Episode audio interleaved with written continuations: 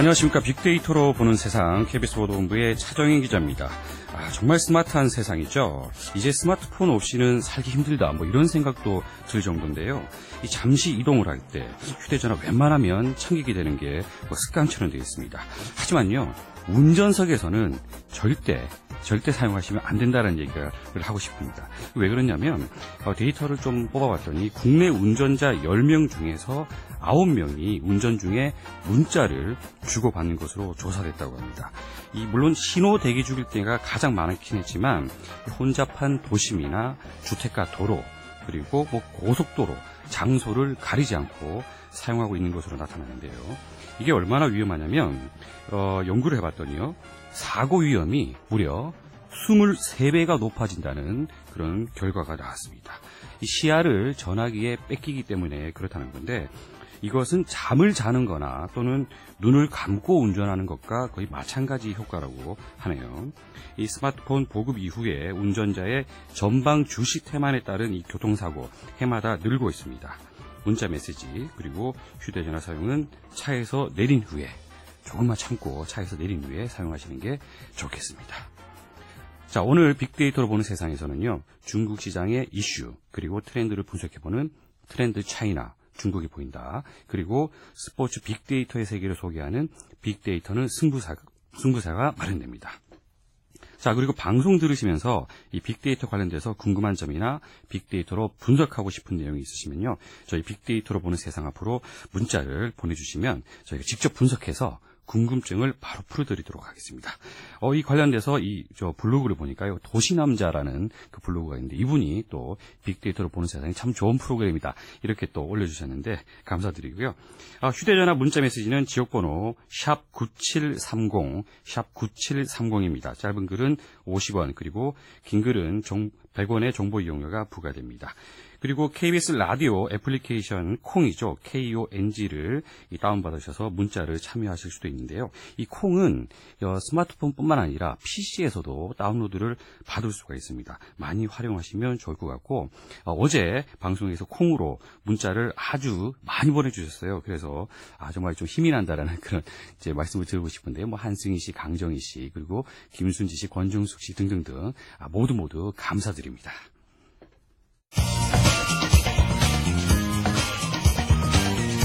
핫클릭 이슈 설왕설래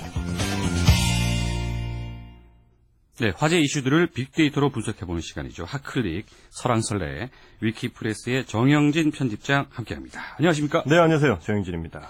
자, 오늘은 어떤 이슈들이 그 온라인을 뜨겁게 달고 있습니까? 네, 지금 뭐 조금 전에도 소식 하나가 좀 있던데 보니까 네. 바로 올라온 게 그 해군 이함대 소속 어, 황도현 함에서 예. 포탄 오작동 사고가 발생해서 뭐 오모 일병이 중상을 입었다는 뭐 이런 소식이 아, 올라오면서 그렇네요. 네. 네, 해군 함정 같은 그 키워드들이 올라오고 있고요. 예. 또 연말 정산 여전히 10위권 밖으로 밀려나질 않고 있습니다. 음. 계속해서 논란이 되고 있고 또 IS로 자원에서 떠난 것으로 알려진 이 김모군 이 후속 소식들 계속 지금 이어지고 있고요. 예. 또 일본인 인질 소식도 함께 에, 계속 올라오고 있습니다. 또 충북 구제역 어, 어린이집 폭행, 공무원 정년 연장 등이 지금 이슈 검색 상위를 좀 지키고 있고요. 예. 어, 오늘 오후에 열리죠. 한국과 우즈벡의 아시안컵 8강전 에, 그리고 이케아 100만 명 돌파 뭐 이런 키워드 등에도 많은 관심이 지금 쏟아지고 있습니다. 그렇군요. 어, 저는 이 가운데 그 오늘 오후에 있을 네. 그 한국과 우즈벡 경기. 네. 저도 관심이 많이 가거든요. 이 분석 결과 많이 나오고 있을 것 같습니다. 그렇습니다. 아, 오늘 오후 4시 반에 이제 있는데 그 먼저 있었던 경기들을 조금 어, 분석을 해보면 예. 오늘 경기에 대한 아, 그 빅데이터 어, 얼마나 올라올 것인가 이런 것도 좀 예측이 가능할 것 같은데 예. 먼저 오만 그리고 쿠웨이트, 호주와 각각 한 경기씩을 치렀죠. 네. 지난 10일, 13일 그리고 17일에 경기가 있었는데 각 경기별 데이터 그러니까 어, 경기가 진행 중에 에, 포털 사이트 등에 등록이 되는 실시간 경기 댓글, 경기 관련 뭐 응원 글 이런 것들과 에, 같은 시간 동안 소셜 네트워크 상에 나타난 이 buzz량, 언급량 등의 합계를 저희가 좀 합산해 봤거든요. 네네. 에, 과연 어떤 경기에서 가장 많은 어, 언급량이 나타났을까? 호주와의 경기에서 가장 많은 언급량, 그러니까 가장 많은 관심이 있었다. 아, 이렇게 아, 볼수 아무래도 있겠습니다. 그조 1위냐 2위냐 뭐뭐 그런 결정하는 문제가 있었던 것. 같습니다. 예. 어, 트위터 포털 사이트 3사 합계해서 모두 6만 9천여 데이터가 생산이 됐고요. 네. 뭐 뉴스 댓글은 용 포함하지 않은 양이고요. 음, 쿠웨이트와의 경기도 꽤 관심 많았습니다. 6만 2천 건. 어, 반면에 오만과의 경기는 4만 1천 건 정도였거든요. 어, 그래서 관심 순으로 따져보자면 호주, 그다음에 쿠웨이트, 오만 이 순으로 나타났다 이렇게 예. 볼 수가 있겠고 다만 이제 그 오만과의 경기, 호주와의 경기는 토요일이었고 쿠웨이트가 화요일이었거든요. 예. 그렇게 본다면 어, 주말 경기가 아무래도 조금 더 관심이 있을 텐데 음. 어, 오늘은 이제 주말이 아니기 때문에 아마도 지난 호주 경기 정도의 데이터가 오늘도 생산되지 않겠느냐. 어, 설령 8강전이기 때문에 조금 더 관심이 있더라도 어, 주말이 아니기 때문에 한 6만 9천, 그러니까 7만 건 정도 내외에서 아, 데이터가 아, 정리되지 않겠느냐 이런 게 이제 저희 예측입니다. 그렇군요. 아무래도 8강 경기이기 때문에 네. 어, 평일이라 하더라도 관심이 더? 많이 갈 것 같은데요.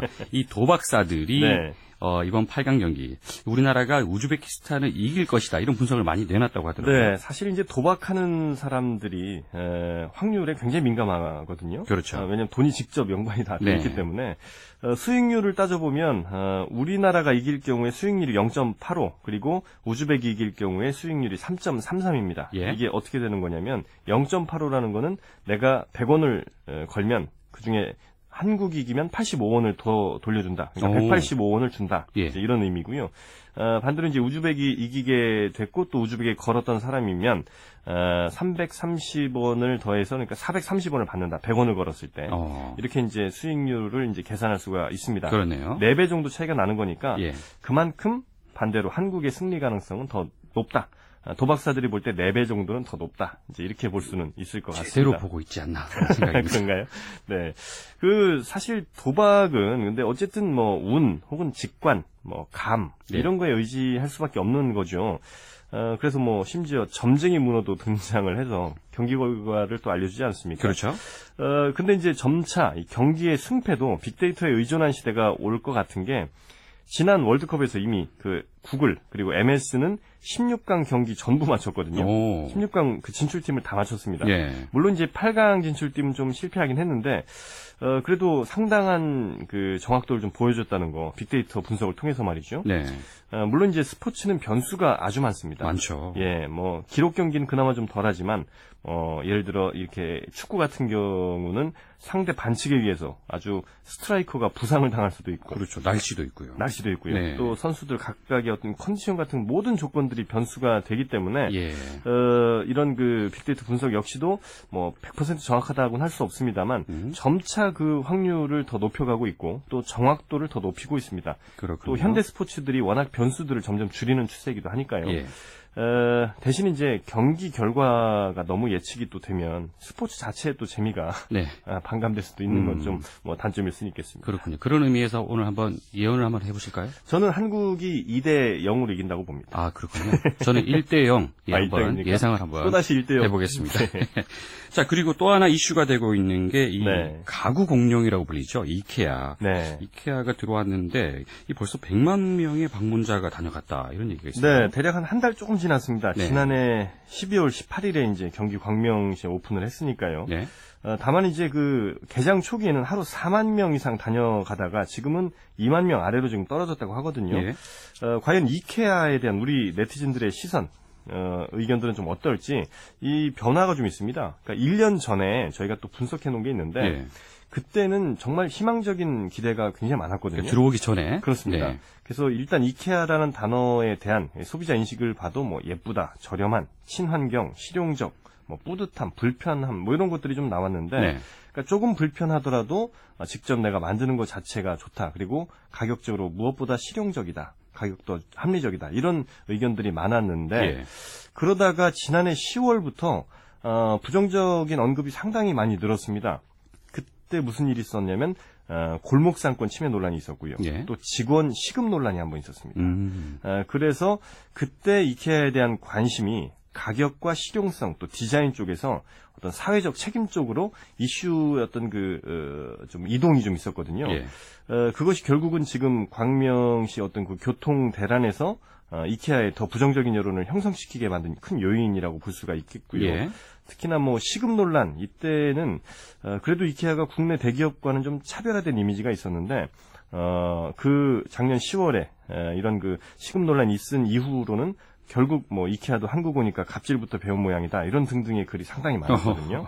그래서 이때 이케아가 좀 더 현명하게 대응을 했다면 하는 아쉬움도 좀 있습니다. 그러게요. 좀 가격 논란이 조금 심했던 것 같은데. 가격 논란도 좀 상당히 있었고. 어, 그런데 이제 이케아라는 회사를 이제 주목하는 이유가 네. 아무래도 빅데이터를 잘 활용하고 있다. 음. 그런 의미 아니겠습니까? 그렇습니다. 그 어, 대형 마트나 뭐 유통업체들이 빅데이터를 통해서 고객의 구매 패턴 같은 거 잘 분석을 하고 있죠 이미. 예. 상당한 기술도 있는데 이케아 같은 경우는 조금 더 나갔습니다. 그러니까 매장 내 고객 동선 아주 전략적으로 잘 짜거든요.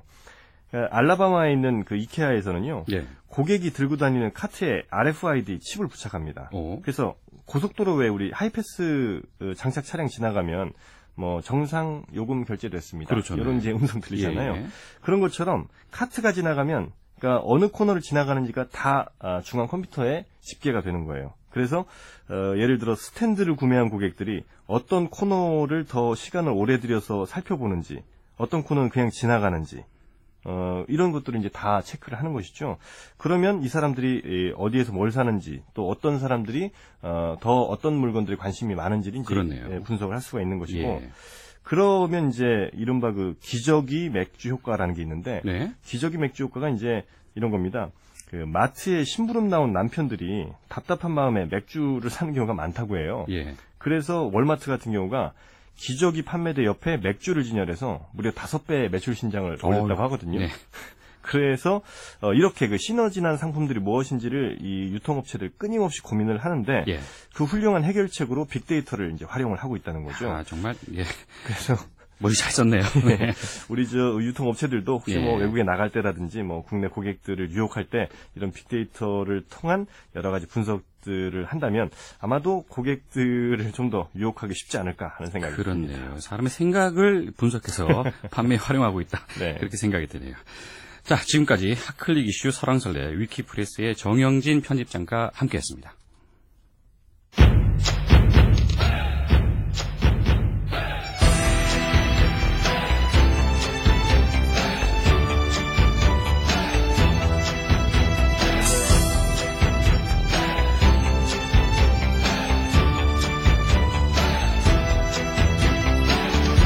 트렌드 차이나 중국이 보인다. 忍不住的泪。泪干后。 네, 중국 시장의 핫 이슈와 트렌드를 분석해보는 시간이죠. 트렌드 차이나 중국이 보인다. 경성대학교 중국통상학과 곽복선 교수님과 함께하겠습니다. 안녕하십니까? 안녕하세요. 네, 교수님 그 지난 시간에 계속 이제 얘기를 해왔는데요. 뭐 중국의 뭐 떠오르는 소비 계층 8090 세대라고 그러더라고요.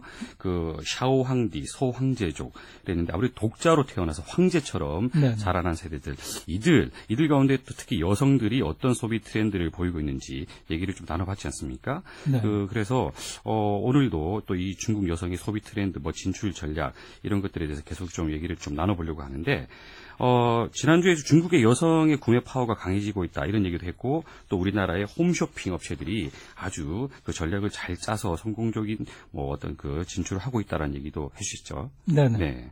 그래서 지금 그 홈쇼핑 같은 경우는 어떻게 지금 하고 있습니까? 어, 우리나라 이제 그 대표적인 업체로 어, CJ 오쇼핑이 상해 2004년에 진출했어요. 예. 그래서 벌써 한 10여 년 되는데 놀랍게도 지금 홈쇼핑계에서 지금 1위를 차지하고 있습니다. 아, 1위, 예. 네. 그 정도로 저희가 상당히 잘하고 있고요. 그 외에도 이제 현대 홈쇼핑이라든가 예. GS 홈쇼핑도 지금 진출해서 같이 하고 있습니다. 그렇군요. 이 우리나라 홈쇼핑 업체들의 성공 비결 어떤 점을 꼽을 수 있을까요? 아무래도 그 지역 선정이 굉장히 중요하다고 봅니다. 예. 왜냐하면 그 CJ 오쇼핑이 진출한 그 상해 지역은 그 강수성과 절강성 합치면 한 1억 4천만 명의 인구가 되는데요. 맞네요. 예, 예. 그런데 그 1인당 GDP가 1만 2천 달러가 넘습니다. 그 오. 1억 4천만 명이요. 예. 쉽게 말씀드리면 선진국 시장이 거기 하나 있는 거죠. 그러네요. 1억 4천만 네. 명. 그래서 아, 지역 선정이 무엇보다도 이제 중요하고요. 음, 아, 두 번째는 아무래도 우리 그 중요한 것이 이제 파트너십이라고 볼 수 있습니다. 파트너십. 아, 중국에서 사업을 하려면 아무래도 중국 업체들과 같이 이렇게 그 이익을 볼 수 있는 이런 구조로 갖고 가는 게 가장 중요하다고 그렇죠. 네. 자, 그리고 또 그 한국 홈쇼핑의 특징 중 하나가 뭐 인포머셜 기법을 도입했다 이런 얘기가 네, 있더라고요. 네, 네. 아, 예전에 그냥 광고 그러면 이제 우리가 생각할 때는 뭐 물건을 판다 이런 개념밖에 없었는데 네. 그게 아니라 광고에다가 이제 생활의 정보 이런 것들을 담아서 주는 겁니다. 그래서 그걸. 이제 인포머셜이라고 그러는데 예. 아, 그것도 중요하고 이제 저희 업체들이 잘하는 것은 이제 진행을 할 때 굉장히 드라마틱하게 하는 그런 드라마틱하게. 예, 네, 강합니다. 스토리를 갖고. 그렇습니다. 예. 그 매출 규모는 어떻습니까? 매출 규모는 사실 그 중국의 홈쇼핑 시장이 아직은 그렇게 완전히 크지는 않지만 네. 약 한 8조 원 정도 됩니다. 우리나라 돈으로요. 8조 원이요? 네. 근데 그 CJ 오쇼핑 혼자서 지금 1조 2천억 정도를 하고 있기 때문에 저희 우리나라 기업이 상당히 잘하고 있는 거예요. 오, 잘하고 네. 있네요. 예. 그러면 우리나라 홈쇼핑 채널과는 좀 차별화된 그 점도 뭐 여러 가지 있을 것 같은데, 어, 중국 시장을 겨냥한 그 특별한 마케팅 전략 어떤 게 있을까요? 어, 중국 그러면 지난 시간에도 말씀드렸는데 그 스케일의 차이를 저희가 어, 생각해야 됩니다. 그래서 예. 우리나라보다 이제 시장 규모가 뭐 12배 된 뿐만 아니라 어, 도시 인구만 따져도 우리나라 인구 한 14배 정도가 됩니다. 예. 그렇기 때문에 우리 그 기업 입장에서는 이 방송 채널이 굉장히 다양합니다. 그 286개 도시에 유선 TV가 전부 다 있습니다. 그래서 그 TV망을 잘 활용해야 될 뿐만 아니라 예. IPTV, 그다음 인터넷망, 전자 카탈로그 이런 것들을 혼합해서 하는 그 전략을 들고 가야 되겠고요. 그렇군요. 어, 또 하나 중요한 것은 그 소비자들의 속성이 어떤 건지. 음. 중국의 소비자들의 한 속성을 들어드리면 아, 중국 소비자들은 그 입소문 마케팅, 소위 그 구전 마케팅에 구전 마케팅. 네, 굉장히 그 반응을 잘 보이고 있습니다. 오. 그래서 매체에서 보는 것보다 자기 친구를 통해서 들었을 때 구매를 많이 하고 있는데 아, 실제로 CJ 오쇼핑 관계자 얘기를 들어보니까 네. 아, 친구 소개로 사는 경우가 상당히 많다고 그럽니다. 그렇군요. 이 입소문은 온라인을 통해서 뭐 확산되는 그런 경향이 있겠네요. 그렇습니다. 네. 자, 그리고요, 어, 좀 궁금한 게, 이 중국 여성들이 어떤 품목들을 좋아하느냐, 어, 혹시 또 뭐 우리랑 다른 어떤 뭐 성향이 나타나는 것 같기도 하고, 어떻습니까? 어떤 특징이 있습니까? 아, 사실 그 CJ 오쇼핑 측 얘기를 들어보면 자기네 전체 매출의 한 15% 정도가 네. 그 여성이 이제 사, 그 여성용 제품이라고 그럽니다. 물론 그것만 사는 건 아니겠지만 네. 아, 그 여성용 제품이 이제 잘 팔리는데 대체로 이제 가방이라든가 숄이라든가 또 음. 명품 시계라든가 이런 게 있습니다. 그런데 우리나라 제품으로 최근에 잘 팔리는 것은 아, 원액기 만드는 거 휴롬. 예, 예, 예. 예, 그게 굉장히 아주 인기를 끌고 있습니다. 어. 사실 대당 한 50만 원 가기 때문에 싼 제품이 아니거든요. 그렇죠. 네. 근데 어, 1차를 한 240대 내놨더니 5분 만에 그냥 다 매진되는 어, 이런 일도 있었고요. 그렇군요. 또 뭐 쌍방울 같은 경우는 이제 여성용 속옷을 내놓는데 네. 한 세트당 한 10개로 돼 있습니다. 예. 그런데 그게 3천 세트가 불과 3분 만에 다 매진되는 이런 그 어, 우리 제품이 아주 상당히 그 선전하는 이런 모습을 보이고 있습니다. 그렇군요. 뭐 참치캔 이런 것도 또 인기가 많다라는 얘기가 예, 있던데요. 예. 저도 참 놀랐습니다. 중국 사람들이 이 참치캔을 좋아한다 그러는데 참치캔 같은 경우도 아, 3천 세트가 아, 30분 만에 팔리는 이런 그 기록을 세웠습니다. 일단 뭘 했다 하면 한 시간 안에 모든 게 다 끝나는군요. 예, 금방 말씀드렸듯이 이제 스케일의 차이. 예. 요거를 이제 저희가 기업들이 아마 명심해야 될 것 같습니다. 어, 그리고 뭐, 어, 집안을 꾸미는 인테리어 용품 이런 것들도 인기가 많다라는 그런 얘기들도 있어요. 네, 중국은 우리나라와 달리 그 아파트를 이렇게 아, 인테리어를 해서 파는 게 아니고 예. 이 판, 그 산 사람이 들어가서 인테리어를 하도록 돼 있습니다. 그렇군요. 네. 자, 국내 기업들의 이 준- 중국 진출 가능성 어떻게 보십니까? 아, 우리나라 기업들이 사실 그 중국 기업들보다 예. 아, 기술이나 이제 품질 면에서 앞섰는 건 사실입니다. 네. 그러나 이제 홈쇼핑 쪽에서 성공하려면 좀 더 이제 디테일하고 이 참신한 제품들을 이제 내놔야 되는데 예. 우리나라 여성들 마음을 잡는 그런 제품들이 아, 중국 여성들 그 마음도 역시 잡기 때문에 예. 우리 기업들이 진출할 가능성 충분히 높다고 봅니다. 그렇군요. 자, 혹시나 그 중국 진출을 앞두고 있는 기업들이 있을 거예요. 그러면 이런 부분은 꼭 주목을 해야 된다라고 이제 조언을 해주신다면요. 몇 가지 말씀드리면 첫째는 이제 여성들의 유통 경로를 잘 파악해야겠다. 여성들의 유통 경로를 잘 파악하라. 네, 네. 80년생이나 90년생들은 주로 이제 온라인 구매를 선호하고 있습니다. 네. 그래서 이제 그런 쪽에 어, 좀 더 우리가 신경 을 써야 된다. 그래서 홈쇼핑 업체들이 지금 같이 운영하고 있는 게 예. 그 IPTV뿐만 아니라 이 스마트폰을 통해서 이제 제품을 선전하고 있습니다. 그렇군요. 래서 그런 면을 이제 저희가 신경 써야 되겠고, 예. 아, 두 번째는 이제 브랜드 쪽입니다. 두 여성 번째는 소비자들은 브랜드 이제 쪽. 브랜드를 예. 중시하기 때문에 예. 아, 브랜드를 어떻게 정착시킬 것이냐 음. 여기에 이제 좀 더 신경을 써야 될 것으로 화장품 회사 뭐 지금 잘하고 있지 않습니까? 네, 아모레 예. 퍼시픽은 뭐 이미 굴지의 회사가 됐습니다. 네. 특히 설화수 같은 제품은 어, 중국 사람들이 이제 자기네 선물용으로 상당히 많이 사고 있죠. 예, 예, 예. 자, 그리고 또 다른 전략이 있다면요? 또 하나는 이제 중국이 지역이 넓다 보니까 아, 지역별로 차별화된 전략을 세워야 됩니다. 예를 들면 화장품 같은 경우 아, 북경 지역은 기후가 건조하기 때문에 이 촉촉히 이제 피부를 적셔주는 이런 유의 이제 로션류가 상당히 유행하고 있지만 예. 상해 쪽으로 가면 반대입니다. 상해는 1년 내내 습한 지역이기 때문에 네네. 어, 이 화장품에 있어서도 조금 더 이제 뽀송뽀송하다든가 이런 쪽에 이제 강조점이 들어가야 되는 그래서 어. 마케팅 전략이 지역별로 좀 달라져야 합니다. 그렇군요. 자, 세 가지. 첫 번째는 여성들의 유통 경로를 잘 파악하라. 그리고 두 번째는 이 브랜드에 좌우되는 경향이 많기 때문에 이걸 좀 신경 써야 된다는 거고 마지막으로는 어, 시장 상황을 좀 더 면밀하게 살필 필요가 있다. 뭐 기후라든지 이런 것들을 잘 살펴서 네. 한다면 어, 성공할 가능성이 높다. 그렇습니다. 이런 네. 얘기군요. 예. 자, 오늘 어, 중국 관련된 어, 다양하고 좀 깊이 있는 정보 얘기 그 말씀하신 대로 대단히 고생했습니다. 고맙습니다. 네, 감사합니다. 자, 지금까지 중국 시장의 핫 이슈와 트렌드를 분석해보는 시간, 트렌드 차이나 중국이 보인다. 경성대학교 중국통상학과 곽복선 교수님과 함께했습니다.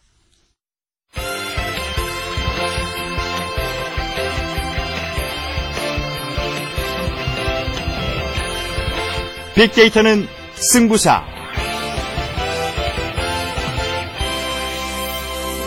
네, 승부를 가르는 이 스포츠 빅데이터의 세계, 빅데이터는 승부사 시간입니다. 한국 스포츠과학 기술 포럼의 사무총장이죠. 예, 상, 상명대학교 오일영 교수와 함께합니다. 교수님 안녕하세요. 네, 안녕하십니까. 예. 아, 저 이 코너 지금 참 재밌게 잘 듣고 있는데요. 예. 그 지난주까지는 농구 경기에서의 빅데이터 활용에 대해서 이야기를 해주셨어요. 오늘은 어떤 종목을 이야기 하십니까? 예, 오늘은 뭐 역시 그 동계 스포츠에서도 상당히 인기 있는 스포츠인데요. 네. 한마디로 얘기하면 이제 비인기 종목에서 빅데이터를 통해서 인기 종목이 된 네. 배구 경기에 대해서 오늘 한번 좀 얘기를 해볼까 합니다. 배구 경기요? 예, 아, 그렇습니다. 저 개인적으로 저희 아버지가요, 배구의 광팬이시라서, 아? 저녁에 퇴근만 하시면 계속 배구만 봐요.